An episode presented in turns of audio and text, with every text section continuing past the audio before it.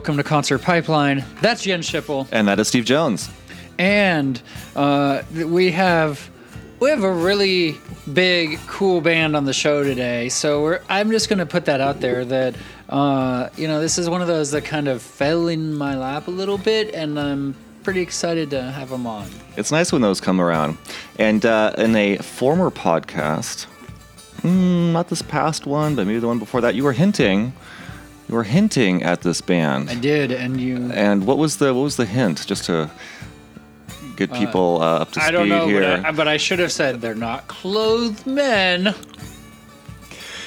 oh yeah, no, you said something about a fountain. A fountain? Uh, I don't know. I said 90s. I know that. Like, You said a fountain. oh, okay. I, what does a fountain have to do with this band? I don't remember uh, that that clue. You said a fountain. Okay. I don't know what that means. You tell me.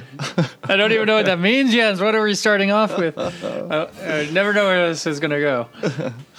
So uh, yeah, so exciting stuff. Yeah. So.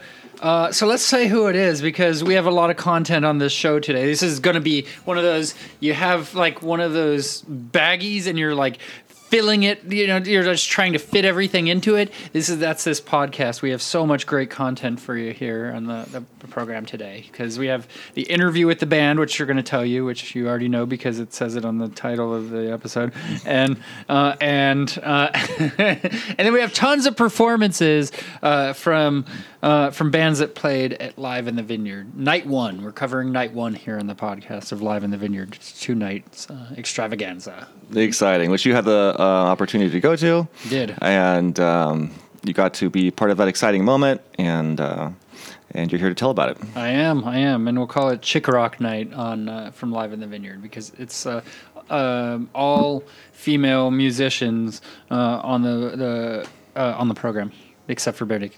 Ladies, which also kind of ties in there to uh, to the chick theme. Yeah, yeah, nice. nice, nice. So the chick thing was that? Uh, did it just kind of come together that way? I wasn't. know? In, I wasn't in the planning committee for Live in the Vineyard, but I, I think they probably were intentional about they that. did it I- intentionally. after they kind of identified what bands are playing, they're like, hmm, you know, this is very a lot of female musicians. Maybe we'll just put all those in one night. How about that? so why didn't they just call it like Lilith's Fair? And pretty much, right? Uh, but they were hinting at having like next year's Live in the Vineyard be country. Which uh, I don't know how stoked I am on, but some of these artists are country artists, and I will tell you, not being a country guy myself, um, that uh, some of the performances were really actually pretty good. Um, I was surprised by how much I. Um, I mean, it was. I mean that I, that I was into more, as much as I, I was. You know, not that I was. Uh, Goo Goo dolls for them or Gaga. I was going to go Go Go. Uh, I was going for the Go Go's in the girl thing, but I just went. Goo-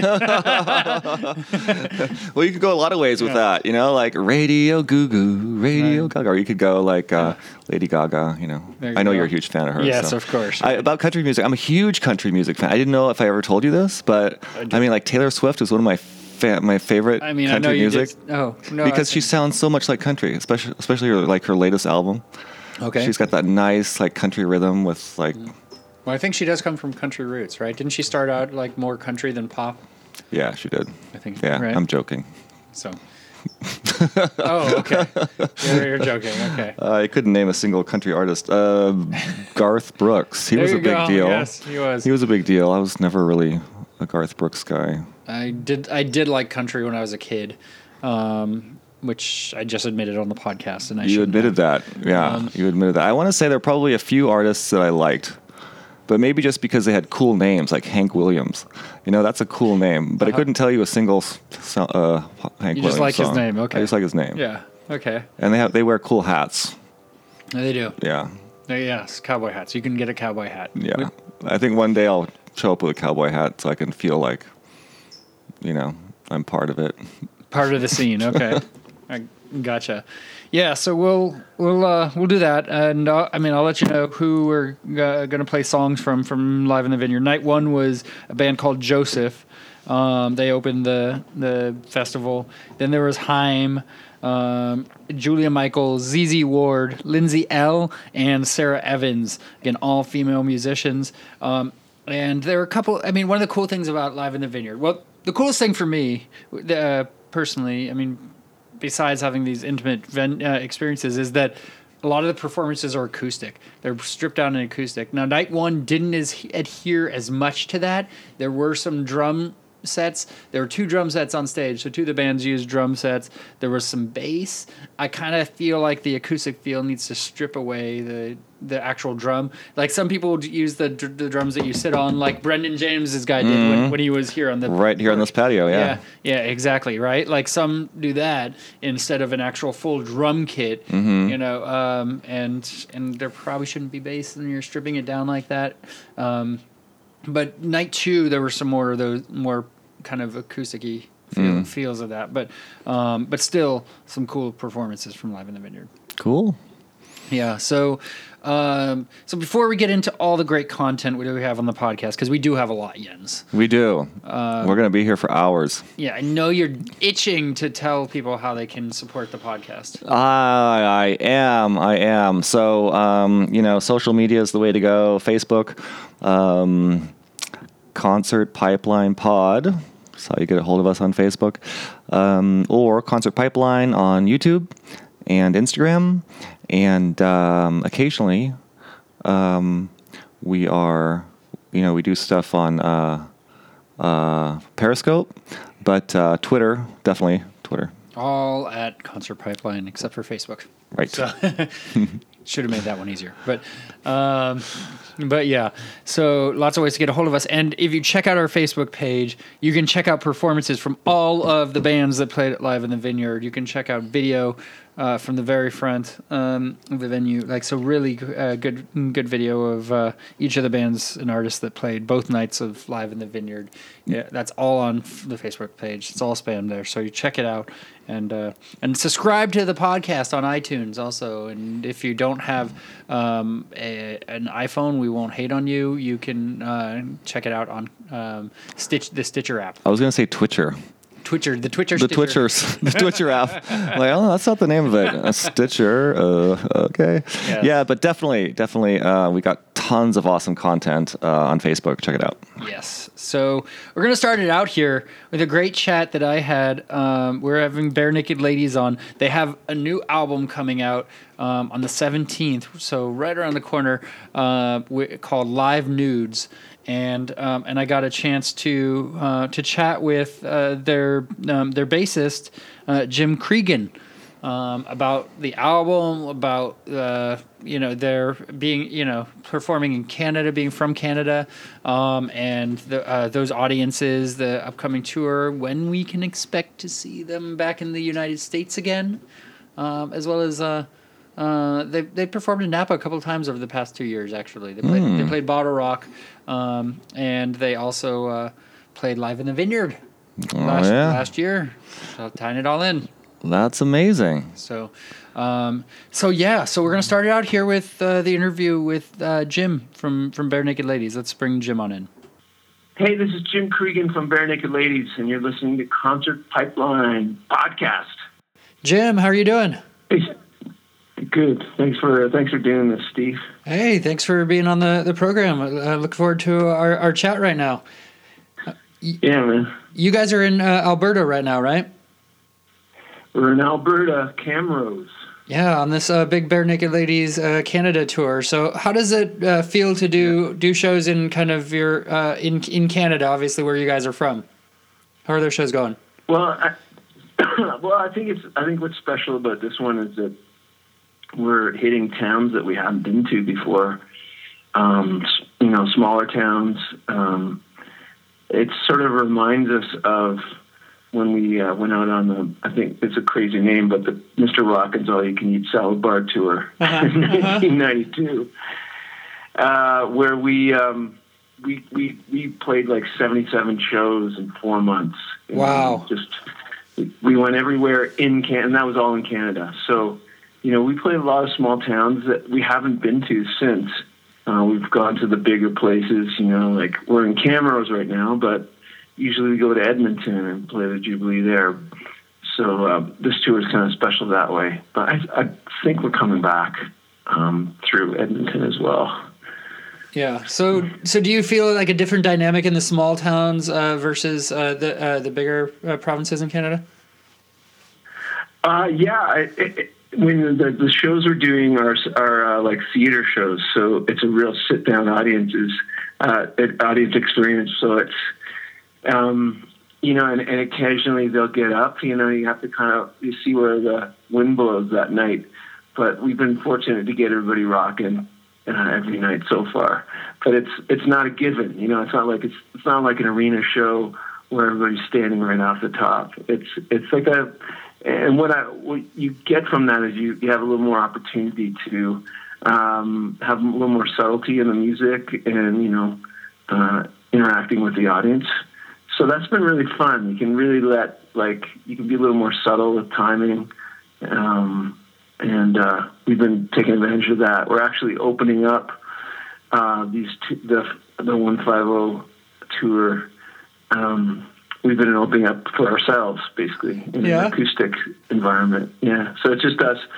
You know, Ty's playing a small kit, Ed's an acoustic guitar. I'm on double bass. Kev's on piano and accordion and guitar, and so it's it's it's kind of a, a nice way to start things off. And we've been mixing it up with some old songs, um, that you know maybe some of these people haven't heard live, uh, and they were into they were fans of ours in, in the early '90s. So it's but we we definitely you know it's been fun playing you know Blame on Me, uh, you know songs you know in that acoustic setup the way we would have played it in early '90s, and then we'll we'll mix it up acoustically with some brand new songs or songs that we, you know, that we just played a song called "Vanishing" last night in Prince Albert, which was, you know, it was really cool because it's new for us. Like it's it's it's in our catalog, but we, it's it's a perfect environment to kind of let let the song be ex- more exposed. You know, it's it's bare bones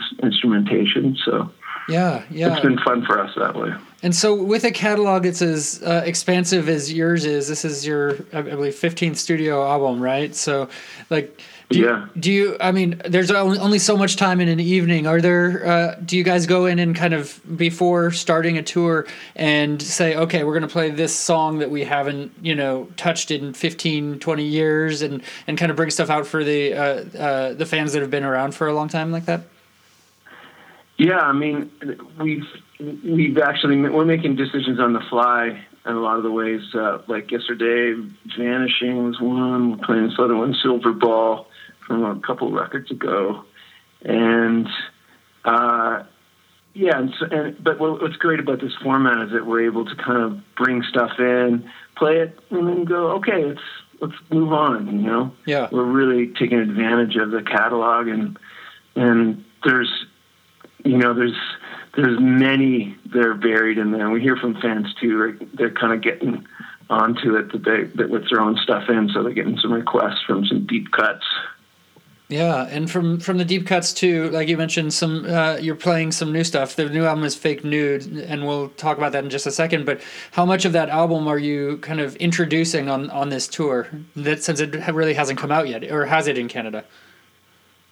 Um, we've been releasing these like like pre-album release songs, and we're playing a lot of we're playing those almost every night. But there's about five or six of them, and uh, what's been great is that they've been like really great, like just pillars of the set. You know, like they're working right along the one weeks and the million dollars, and it's so it's it's really been fun. Like it, it it's it's always a relief to have a song that you a new song you're presenting that has an instant sort of gets an instant reaction from the audience. So um, that's been really good. It's been working out well.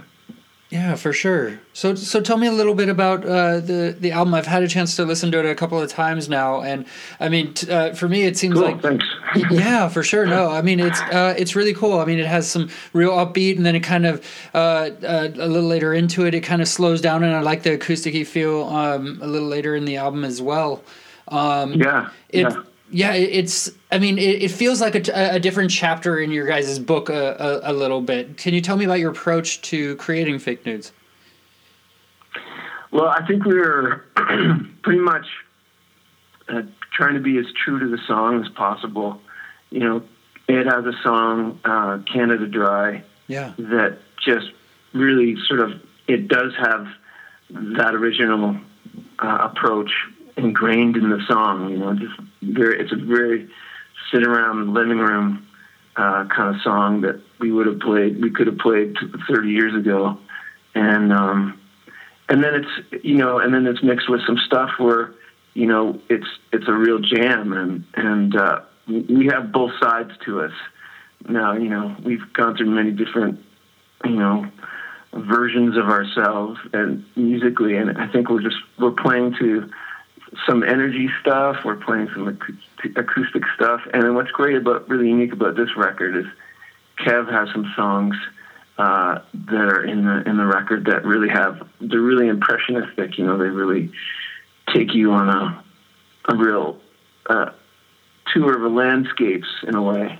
And uh, and so it's it's I, I'm really enjoying those songs, Kev's songs as well. Yeah, and uh, so like like I said, so like kind of bringing it home is feels like a a you know big ballad like uh, that's something you can really get the crowd worked up on, and then like all the way down to like navigate uh, that's that has the Yeah. you know the piano feel and and I just I mean I love the different tones that you kind of explore. You've always seemed like one of those bands that isn't afraid to test different waters, right? Yeah, yeah. I mean, even with Gordon, you know, if you take it back to the first record, we'd mix, you know, Enid with, you know, the Flag. There's and, and th- those are all sides of the band that that we we really want to explore. And um, so I guess in, in a lot of ways we're doing that again in this last one, you know, with bringing it home and uh, navigate and uh, township township of King you know those songs are they're really they're really on different parts of the spectrum but i feel like it really creates a really a nice balance to the record and a, a real uh, conversation in a way Yeah, and you guys, uh, you guys made uh, looking up uh, with uh, Kevin and Sam from Better Than Ezra. You have some other kind of collaborations in there. Tell me a little bit about how that comes about. I know you guys have been friends with Better Than Ezra forever, probably, right? yeah yes it's yeah it's it the kevin um, kevin's been co-writing with ed for the past i think two to three records and they just they just have a really good time together that's it's a it's a nice uh, co-writing experience for Ed, and, and in a lot of ways, it kind of kicks it off his process. He goes down to uh, Kevin's house and and they write and just they just they just bang off a tune, Yeah. and then it kind of gets Ed in the mode, and then he he can finish off like you know nine other ones. So it's it's been really great, and he's a he's a great guy. We're hoping to tour with them coming up, actually. That would be really cool. That'd be a lot of fun, I'm sure, for you guys. um, so, uh, tell me about the experience of you have uh, Brian Wilson, and then uh, he at one point like covered Brian Wilson, right? Tell me about that experience. Yeah. Well, that was pretty surreal. I mean, when we, you know, when Steve uh, wrote that, it was like we, you know, I, I think we just tapped into Brian Wilson's experience, and it, and actually from playing the song, I, I, I and exploring, um, you know, learning more about his life, it uh, it became this sort of connection that we had to his music and and his story and uh and so it was an amazing thing or sort of surreal thing when uh he came to the studio when we, when we were recording Maroon and he uh he which was Cello Studios where he recorded Pet Sounds Yeah. so he came into the studio where we were recording and asked if it was cool if he and his band sang our version of uh, Brian Wilson in his live show. And we are like, yeah, it's cool, Brian. it's beyond cool, right? Of course. You would. maybe maybe it would have been cool if we asked you if we used your name in the song, and but, you know.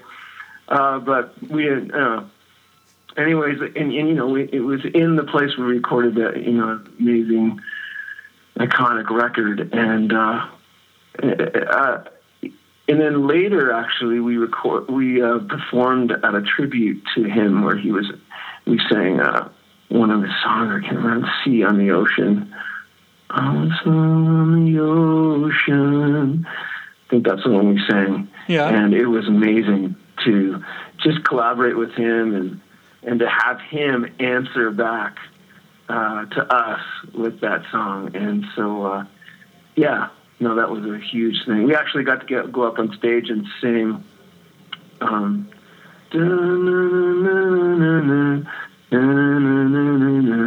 that song, I can't remember. The, can't Yeah. remember. We sang with the band a cappella, that descending line, and uh, that was an, that was another, you know, career highlight.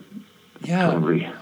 Yeah. I, I, so you mentioned Who would have, who would have known when we were, we were 19 and playing that tune and you know that it would actually connect with the guy. Yeah, yeah, exactly.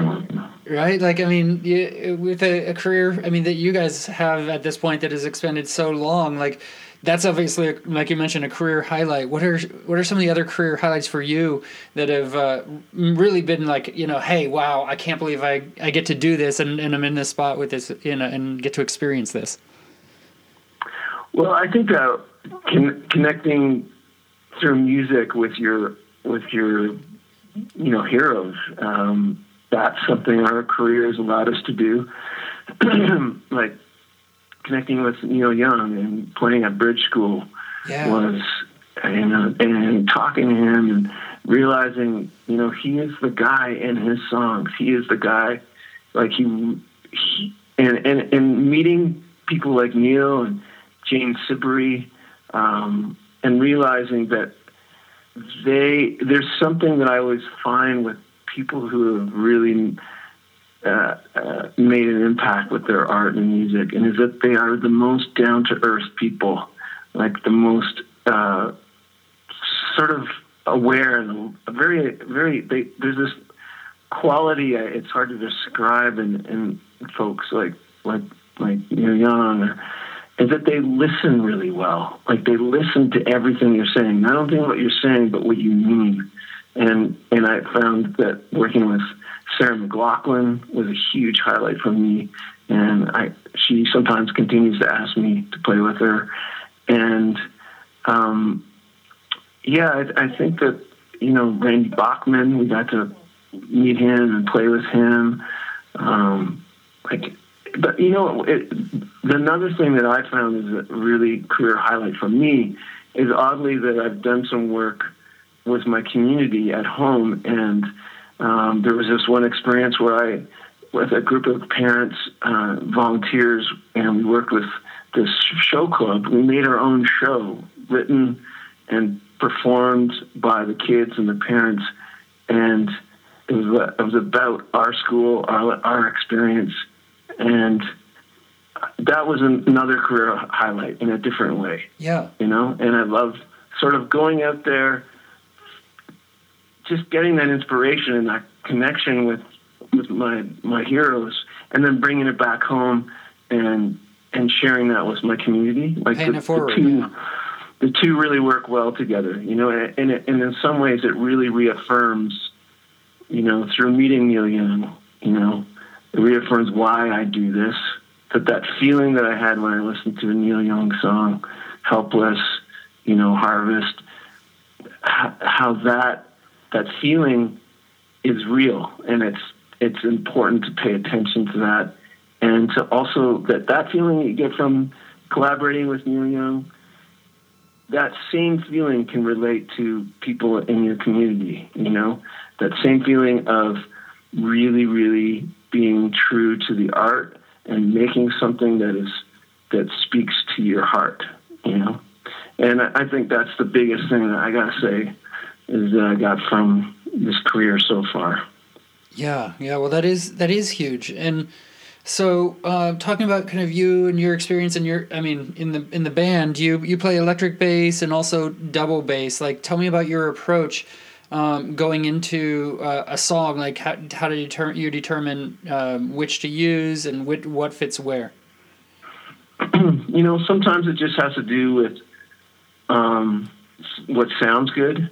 Um, and uh, but it, what sounds good in the song, you know, it all comes back to the song, and uh, I'm lucky I have a few flavors as far as electric basses, you know, some precision basses, some you know, five string basses get a real deep sound, something that growls more than the other thing, something that thumps more than the other thing, and the double bass with the bow and the and the double bass really is it's the earth shatter, you know, it's really deep, and um, it really comes down to what we're trying to achieve um, emotionally in the song for you know the feel, and uh, it you know right away when you found the right the right texture. And uh, it's just so just paying attention to your instincts and bouncing it off the other guys what they think and yeah. Yeah, yeah on this record we we actually even went kind of Pino Palladino in one song. Um, I forget what song it is. Uh, you and me you and me against the world. Uh, it was um, we really kind of went back to like a Paul Young kind of vibe within the chorus, you know. Yeah, yeah. and and that was just, you know, it was it was it felt right right away, and and I guess that's something that I has come through with experience and working with together for so long is that you learn to trust those instincts in the moment. You know, you don't second guess it. It's like, okay, this is it. It's, let's go with it. Don't change your mind. yeah, and and you uh, talking about kind of being together for so long. You guys are coming up on the 30th anniversary of Barenaked Ladies. Is that what does that mean to you? Uh, and uh, is it just a number, or is it just? I mean, is it kind of monumental of something for you? Um, I think yeah, definitely you know, the number 30 comes up, and I remember thinking about Rush and that they were 30 years in, and I was like, whoa, like, how is that possible? Yeah.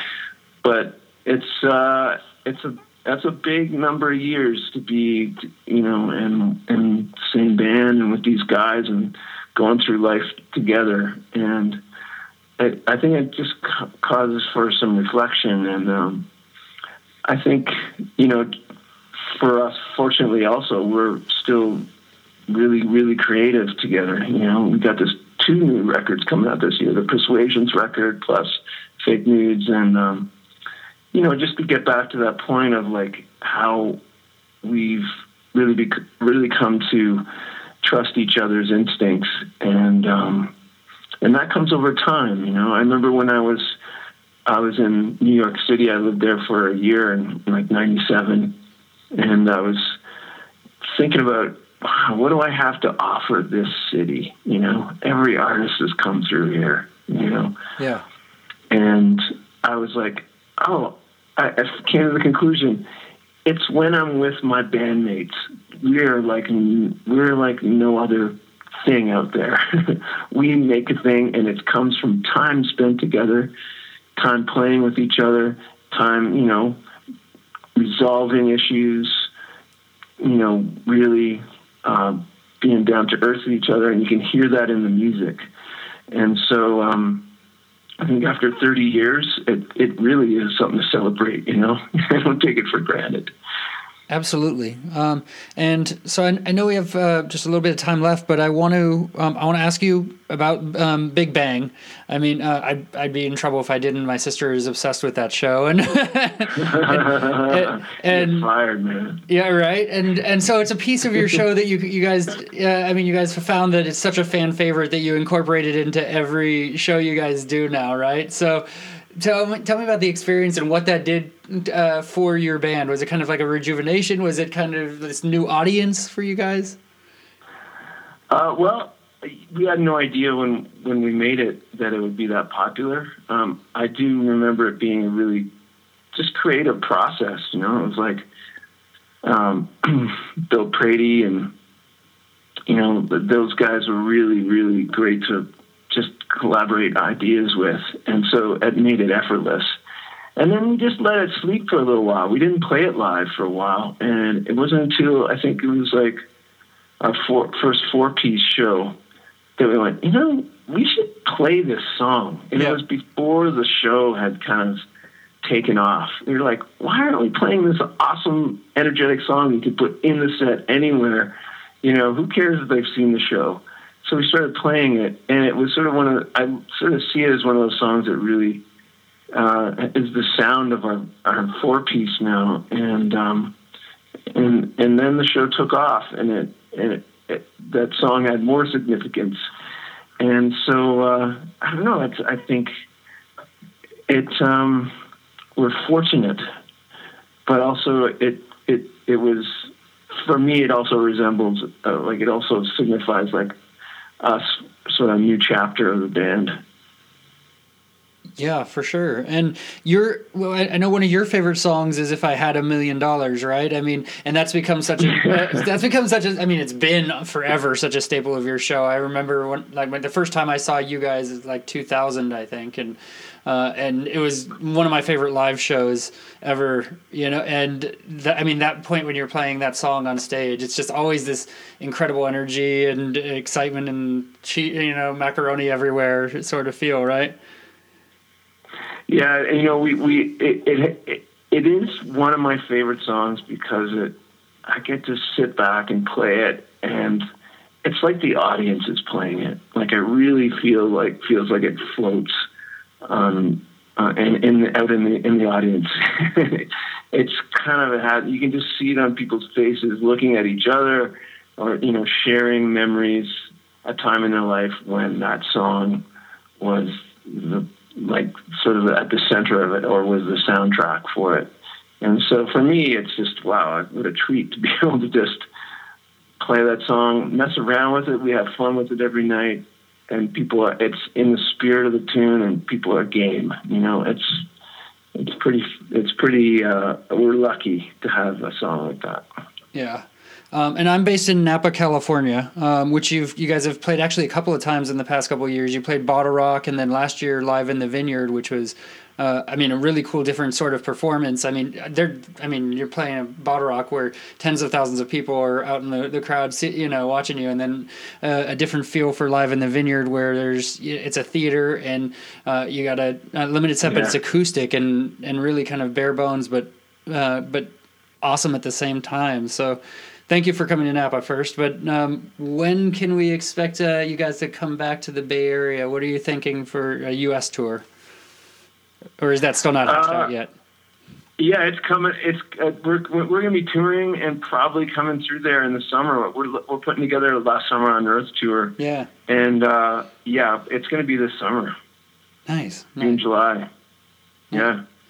Well, uh, well, Jim, thank you for uh, for taking the time today. We're really excited about uh, Fake Nudes. That uh, album's out November seventeenth, and uh, and like I said, it's uh, it's got a real uh, real ener- I mean uh, energy to it, kind of, and uh, and I I dig it. So thanks for thanks for taking the time today. Awesome. Thank you so much. All right, Steve. That was the interview with Jim Creeggan from Barenaked Ladies. From, Yeah. from Toronto, Canada. And and Jens, while we're talking about Canada, you recently visited the Great White North. I did. I did. I um, flew beyond the border. Um, on the west coast side, though, I didn't. Uh, I've never been to the east side of, of Canada, but um, flew to Vancouver and um, talked about that uh, a couple podcasts ago. And I've got a story to share from Canada. You do. What do you got? This is like I'm interested. This is like um, I don't know if this is just you know um, something that I do or if this is just kind of a you know something that happens in Canada uh, or maybe just in Vancouver or I don't know if it's a cultural experience or anyway. So um, uh, we went to see uh, Roger Waters. So it was my um, my wife, me, um, a friend that we've got up there, uh, some friends from here, uh, my dad. This is an important part of the story. My dad was Okay, there. Okay, your dad was there. Okay, so my dad is not a music fan. and he's really. not far from Canada and himself, by the way. Yeah, exactly. He he lives uh, in Seattle, so he just kind of drove up. Um, well, not kind of. He did. Got in a car and drove. Which is kind of business. I don't know. Um, but anyway, so he drove the three hours up and uh, you know met us um, up there. So uh, uh, that was for the Roger Waters show, um, and we saw uh, Roger on the very last day of his U.S. tour. Um, okay, so we were there a few days uh, before And the this- concert, And you say U.S., you mean North American tour. North American tour. Because Canada It's not much- part of the US. Their dismay, is not part Not of the U.S. I know, yeah, and I, I I know that I'm sure the Canadians are always very sad, you know, that they're, that they're not know, part of the. U.S. Especially in, right now, right? right, They're like, because this country's so awesome. Wish we were you right now, right? I'm sure they say that a lot. Oh my fuck. Yeah. Um. Okay. So, uh, I was walking down um, Robson Street. That's the uh, that's one of the the main streets uh, that has all the shopping and stuff on it. And in the middle of downtown, there's this little area that's uh, that's like half a block long. Uh, it's just kind of a short block, and it's it's uh, there's no traffic allowed, so it's kind of a a place where you know events happen. So this was, I think, on a Saturday. Saturday, and there was a uh, there was a um, what are these things called? Uh, one of these markets, you know, where you go to or you go you Street buy fair no something, like, like a- if you go you buy organic food Okay. there. What's that stuff called? It's uh, like a farmer's market. Farmers market. Thank you you. Oh my god. Okay. farmers market. So I'm like, oh, that's really cool. They've got a farmers market in the middle of downtown. That's Yeah. really neat. But I'm looking around at all these little booths, and um, I'm realizing no one's really selling any, you know. Fruits or any of the kind of stuff. you would- peaches. no peaches. I know. No pies. No one's really, really selling anything that you would see at a farmer's market, or at least not one that I've ever been to. So then I realize it's, oh my God, it's like a farmer's market for pot. Oh yes, that's awesome. Dude, no joke. Nobody was selling anything there that didn't have pot in it. Okay. So, I mean, you could buy joints, you could buy brownies, you could buy cookies, um, and uh, and it was just trippy. It was Yeah. just like, is this for real? So, I mean, as someone who's completely unexperienced in this, like, how much does a brownie cost?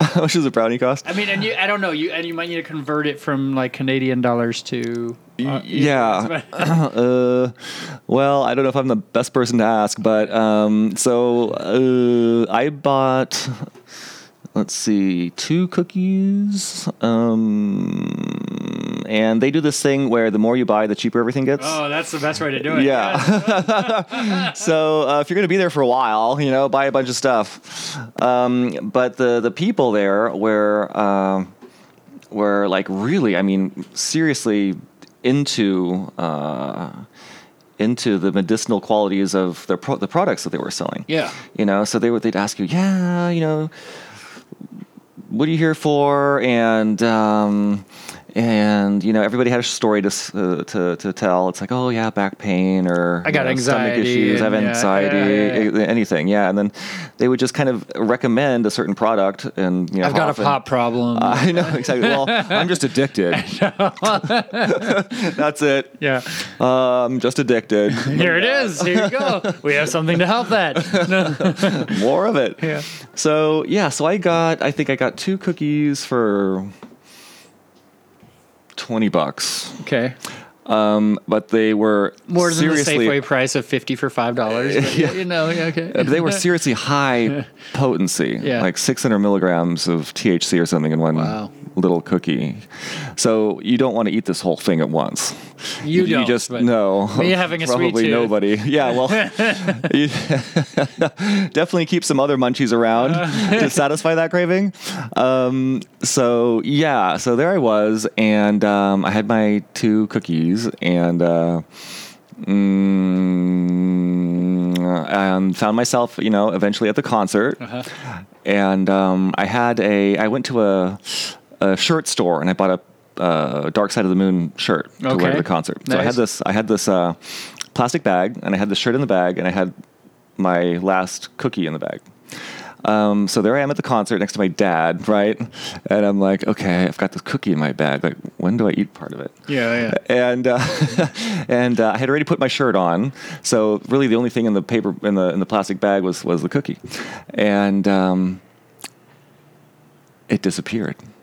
It did. Like the bag was gone. Okay. The cookie was gone. The shirt was gone. No, I still had the shirt on. Oh, you put the shirt. on. I on. still had the shirt on. It didn't. It didn't disappear. but the, the problem was I hadn't realized that it was missing until like the next day, Right. and I had no memory of seeing that thing after I sat down in my chair. Right. So one of two things happened. Uh, One, it fell down under the chair and I never saw it, which is what I hope would Uh-huh. the happen. more likely op- the more likely option was. the yeah, and the the other thing that might have happened um, uh, was that I told my dad. My dad is a guy who loves wearing jackets that have all these pockets in them. Like Yeah. he's a walking suitcase. That guy. Okay. So uh, he always buys these jackets that has that have at least six or eight pockets in them. So what I'm afraid might have happened is that I said, "Hey, Dad, can I, put, you know, put this bag in your pocket?" You you don't remember saying that. I don't remember saying that though, but there's a lot of things that I don't remember. Okay. You know, from that After one evening. cookie. Okay. right. And um, so the next morning, I uh, I called my dad. He was staying in the same hotel we were staying in, Yeah. uh, different room. I called him and I said, "Hey, Dad, did I ever give you a plastic bag last night that I had my shirt in it? Did I give that to you?" And um, he said, "No, I don't remember. I don't remember." He doesn't remember because he ate the cookie. right. and he has a sweet tooth. He has a sweet tooth. Oh my god, uh, more for chocolate, and this was a chocolate cookie um, than for cookies. But uh, but he said no, I I don't uh, I don't remember. You know, you giving me a remember much of bag. that night, actually. Yeah. and I said, um, well, you know, it was the same bag. I don't know if you remember, but it was the same bag. I had my shirt Uh-huh. shirt, you know, in that I had just bought before the show, and then I put my shirt on, and I still had the bag. And I never gave the bag to you. How did you get back to the hotel, by the way? Did you fly? I don't remember. um, so, well, uh, so he said, well, was there anything in it? Because he was, you know, I hadn't mentioned anything about what the contents of the bag. I was just worried about the bag. Um, and I said, uh, n- no. I just wanted the bag. So he's like, oh, well, you Why know, would you want a fucking bag, Right. Jens? He's like, he's like, don't worry about it. It was just a bag. you know, don't worry about it. I'm like, okay, I was just wondering, you know, and I just, I didn't, I didn't go into it Uh-huh. anymore. And I just, I mean, my fear was that, yeah, he might have found the cookie and it would be very much like my dad if he just ate it and never told me about it. Would you know? Would you even know if he was high? Like going to, I have no idea, dude. I have no idea. I'm sure he was never that kind of guy, Uh-huh. um, but he did live in San Francisco in the '60s. Um, but he never was part of the whole, you know, free love and Golden Gate Park. Missed the Beatles concert out. there. He totally missed out. Totally missed out. But I swear, I do have a picture of me when I was uh, maybe four years old, three years old. Uh, there's a party, right? My dad at my dad and mom's house. He's handing you a party, joint. and there's a freaking pot plant in the corner there is okay. unmistakably. So uh, there's got to be a story there. I've never asked him about that. yeah, that. haven't gone back to that. Yeah. anyway, um, so uh, yeah, so I just had this fear all, all of a sudden that uh, you know um, he had he had consumed this cookie, or he was going to find it when he got home and then consume it, and um, and yeah, I don't know, fall down and break a leg. Right. Uh, he's not the youngest We, guy. we don't know what so- happened with the cookie. so the, it's a mystery. uh, this day. Till this day, it'll be uh, it's a cliffhanger. Sorry, I. I wish. Yeah, exactly.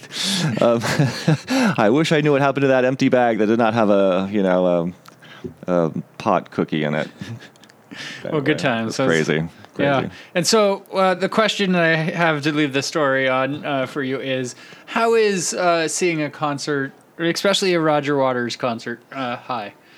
Uh, oh, you have to. Yeah, it's it's a must. It's a Yeah, must. It's yeah. a must thing. Yeah, Okay. if you if you really want to understand the music. Uh, preferably, you need to take whatever drugs the band was on when they wrote the song. But since LSD, I, so yeah, since since I have no idea what that what those drugs were, or don't have access to any of them anyway, um, you know, pot did it for me. So, yeah. Fair enough. Good times. Yeah. Did did, uh, did your wife partake? Um, I hear that she did, Okay. although I'd never witnessed it. Fair enough. Good, good PC answer. I like it. All right. Uh, Good story. Yeah. Oh, Yes. Um, let's move on to live in the vineyard content. I don't have any segue, but we'll move on. Okay. Yeah, like I said, a lot of music ahead. So hope you got your listening ears ready. Lots of uh, great music coming up. First song we're gonna hear is from a band uh, called uh, Joseph. So they're uh, this is a song called White Flag. Here it is. This is called White Flag. We're Joseph. Thank y'all so much. I'll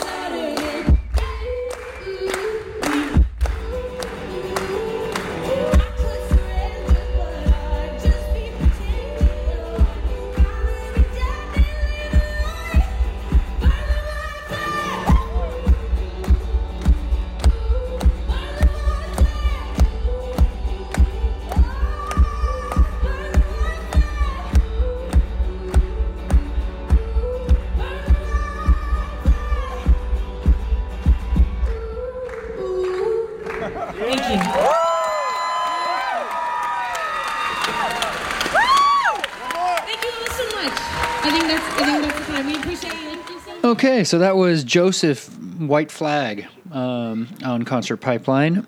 And so we're going to continue on to the next band that, that came up. The second band, um, and it's a band called Haim. Now, you've heard of Haim? Um, I've heard of Hyman. Okay, okay, fair enough. I for some reason I thought you had heard about this band. I thought we talked about that, but I guess not. Um, but uh, yeah, it's three sisters, um, and that uh, that's mostly what I know about the band. Their father was at the show. They used to be in a band, um, actually with their father, with their parents for like 15 years. Um, which is interesting. The um, and um, and so that's mostly what I got to hear. They're kind of they're a, a little bit country.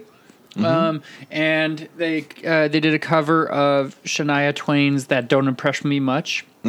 Um, we're not going to play that cover because that don't impress me much. Ah, ha, ha. So you you put it out there, but then no pulling it away from everyone. Yeah, yeah, exactly. I was, you know, I had that down in my notes to play that song, but then when you were look, uh, looking at uh, some of the concert pipeline videos for uh, Live in the Vineyard, which you can check out at Facebook, God, you gotta be quicker than- Facebook Concert Pipeline Pod. There you go.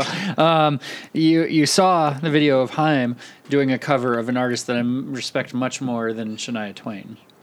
And that is Tom Petty. It is, yes. And we talked recently, uh, obviously, of course. We talked like as he was dying, we potted, uh, like, is he dead or is he not? Right? Right. There was like this mystery for several hours Yeah. on what the status of his, his health was. And we even had that tweet, like that, that someone said, which I thought still think is brilliant. Like of 1 p.m., Tom Petty dies.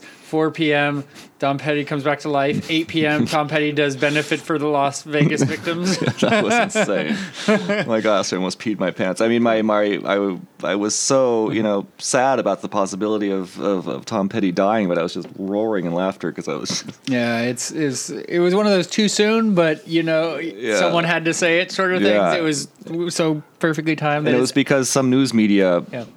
Thing uh, They- they jumped the screwed it. gun They jumped so the gun. fast. Yeah, they, You they announced his death before he had passed away. Yeah, and that's I mean, Right. uh, and then all jump on board, right? And like it's like he's Mm. dead, and because I hear one say it, and then so it became a thing. But then they're like, well, not really dead so much as he's alive, Right. So. but almost. We'll say almost, maybe, but we're not going to put it in stone, you know, sort of thing. Like it was, Mm. it was a hazy time when we kind of recorded the podcast on the night that um, Tom Petty died. So may, may he rest in peace, and you know, not making any joke about that because he's such an amazing artist. He's fantastic. I, he's one of my favorite artists. That guy.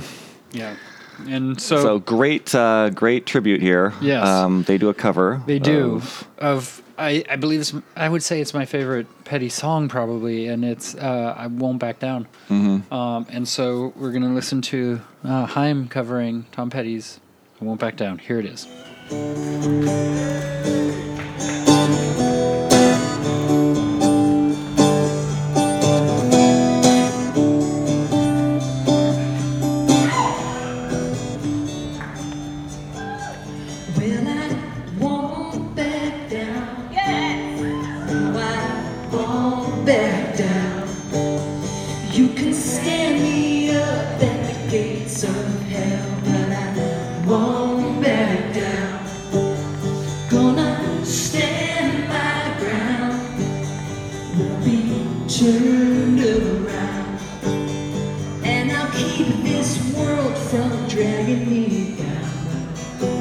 Stand my ground.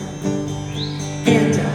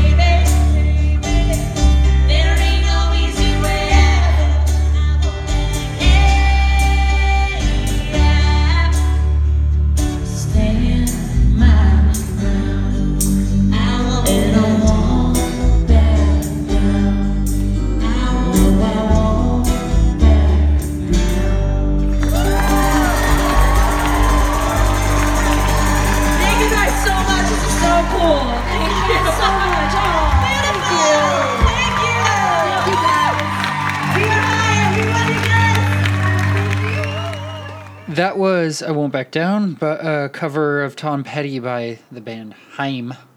Uh, that played uh, at Live in the Vineyard, and um, and I uh, I sat in the front row of Live in the Vineyard with uh, uh, my brother-in-law, I guess you can call him, and also um, this friend that um, had remembered us from the um, from Live in the Vineyard last year, and she brought her friend uh, as well, who uh, was a huge fan of Haim and was uh, just so uh, ecstatic to get to uh, see them and had seen them live before at like the Fillmore and other uh, other shows. But this obviously is such a unique experience, and it's so cool right now to be out here and have like toads I know. I was just like, what is that noise? It- I think that's like- a toad.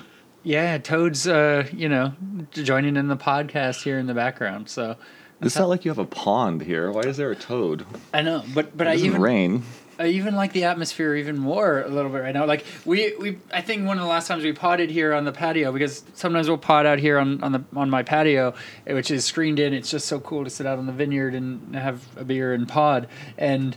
You no. and last time, last time it was like this fucking loud crow, which is like, Oh, right. oh, that thing was horrible. you know, sort of thing. It's much more peaceful to have the toad Yeah. join us. Why on don't the you have Joe come over here and go crow hunting? I know, right? uh, yeah. Uh, so, so that was uh, that was Haim. And they did a fantastic job with that song. Yeah, yeah. It's it, it's great to just ha- have the tribute to Tom and Definitely. his memory. That was very nice of them. Um, and so we're gonna move forward to the next artist. Uh, we're gonna play from Live in the Vineyard, and that is Julia Michaels. Uh, now, Julia Michaels, young uh, lady who was born in '93, uh, much younger than you, slightly Much younger than me. we'll just keep rubbing in ages here. Uh, and uh, and she began like performing as a teenager, and she was writing songs that were given to like other high profile artists like uh, Demi Lovato and Gwen Stefani and uh, some others, uh, that sort of thing. Um, and she signed to Republic Records and uh, released her debut so- single um, issues, um, which peaked at number 11 in the Billboard Hot 100 in the United States. Um, and um, and so we're gonna play a song by uh, Julia Michaels here now. And, right. and this is a song called "Worst in Me."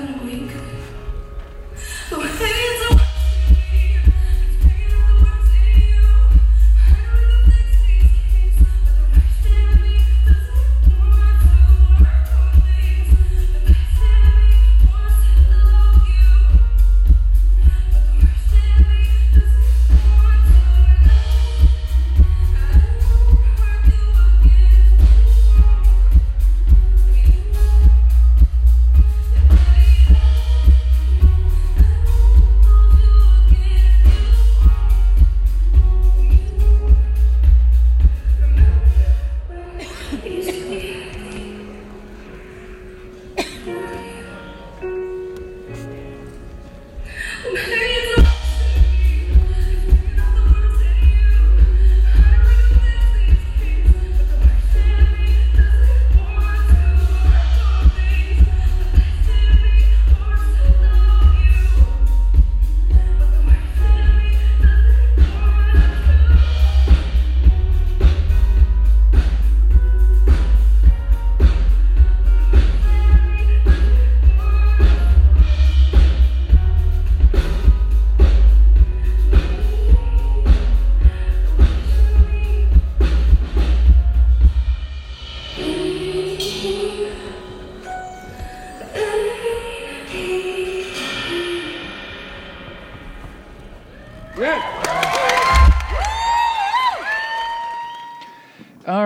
Julia Michaels, Worst in Me here on Concert Pipeline.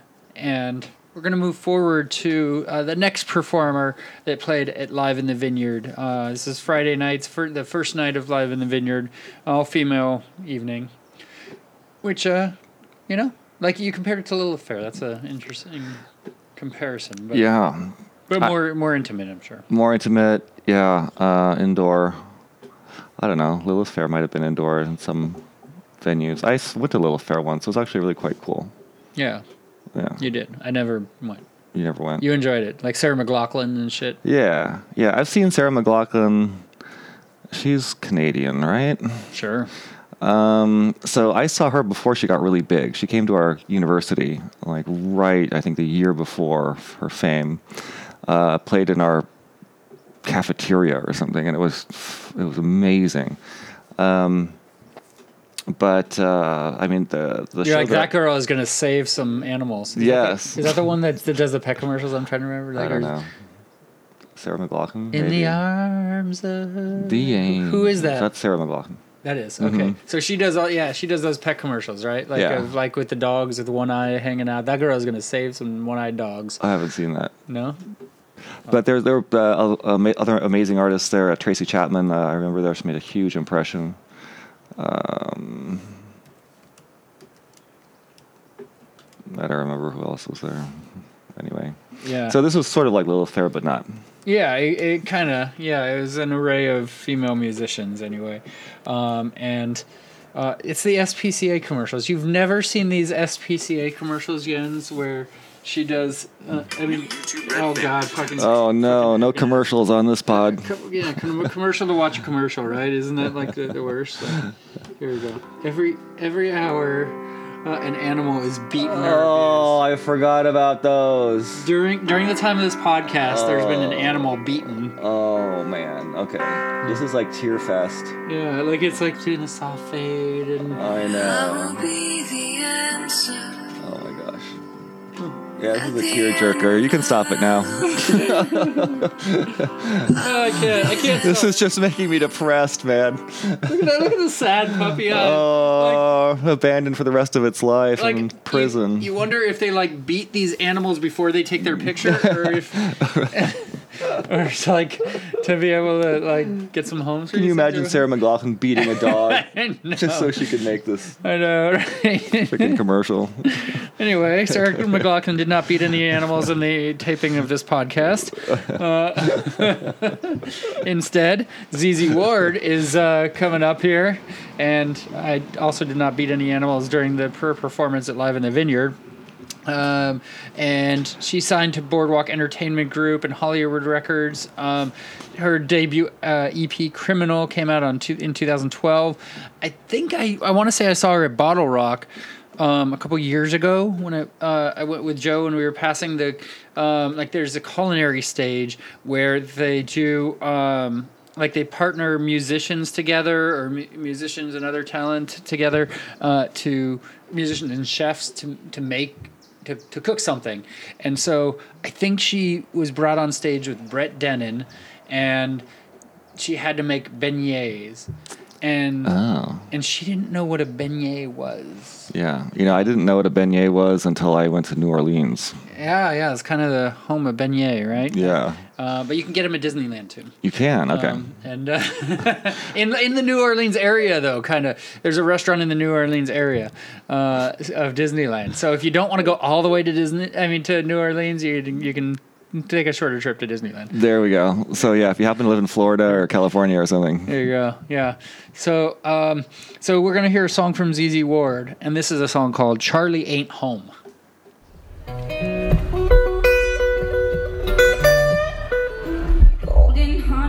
From this house. Black stilettos on leather couch. How blue jeans sticking tight like glue. Soaking wet, shrink it up like juice. Come on, come on, come on, come on,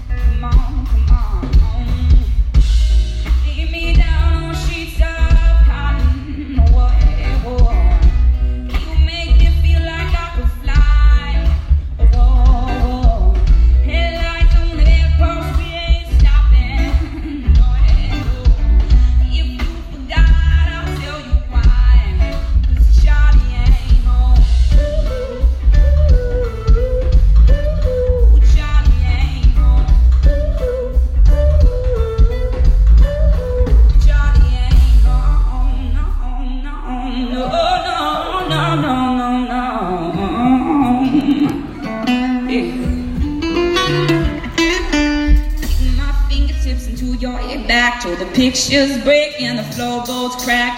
On my tongue is a silver key, swimming deep in a sinner sea. Come on, come on, come on, come on,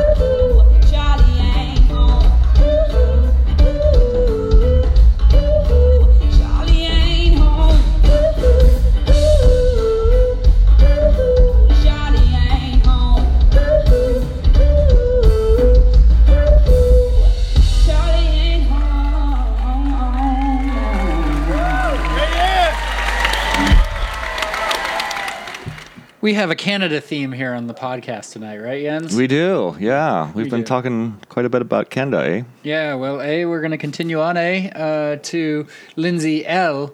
And uh, she's a Canadian country music singer, Jens. Uh, songwriter and guitarist. From, she's from Calgary, Alberta.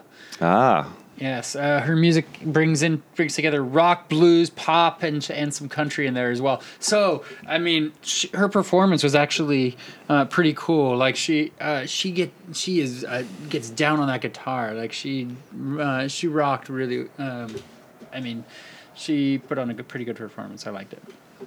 Um, and she's uh, she's uh, kind of younger too. She's born in '89.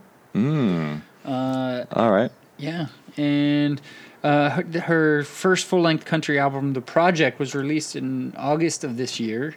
Uh, debuted at number one on the Nielsen SoundScan U.S. current country album charts. So she's uh, um, she's rocking the country charts right now. Pretty big stuff, and um, but has definitely has a rock feel to her uh, her her music as well. Um, in in how much she shreds that guitar. So Sweet. um, so we're gonna play um, her single from um, that she did at uh, Live in the Vineyard, and this is a song called Space.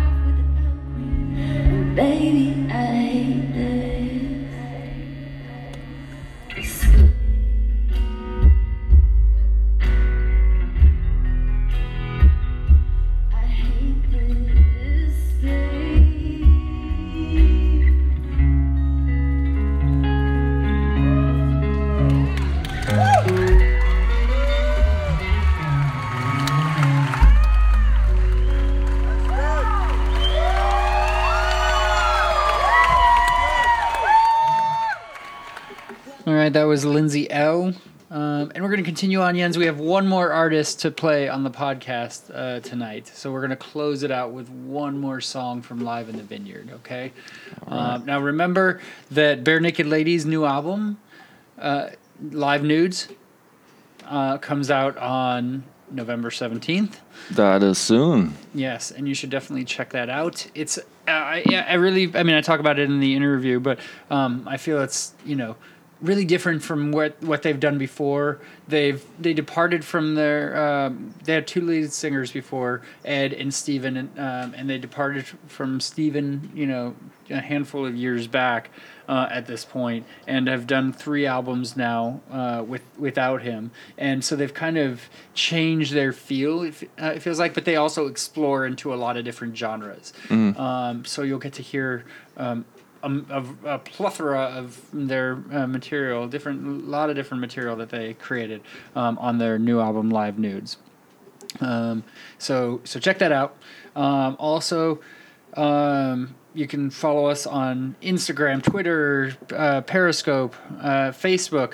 If MySpace still existed, I'm sure you could follow follow, uh, follow us. I remember the days of MySpace. Right. Um, yeah. Yeah. Um, So check us out on all the platforms. Um, next time on Concert Pipeline, Jens, we're gonna have the third of the three interviews that I did at that show at Bottom of the Hill um, um, a couple of weeks back now. All right. Um, and that is Authority Zero. They headlined. Um, I talked to the lead singer about. Um, uh, I, I think I may have interviewed him like 13 years ago or something along those lines, you know. so, uh, I, I him or someone else in the band, I don't know. It was a long time ago, but um, but it was you know I got to see them again after a long time. So we're gonna have them on the podcast next time, um, and so for all of us here at Concert Pipeline, that is Jens Schippel and that is Steve Jones.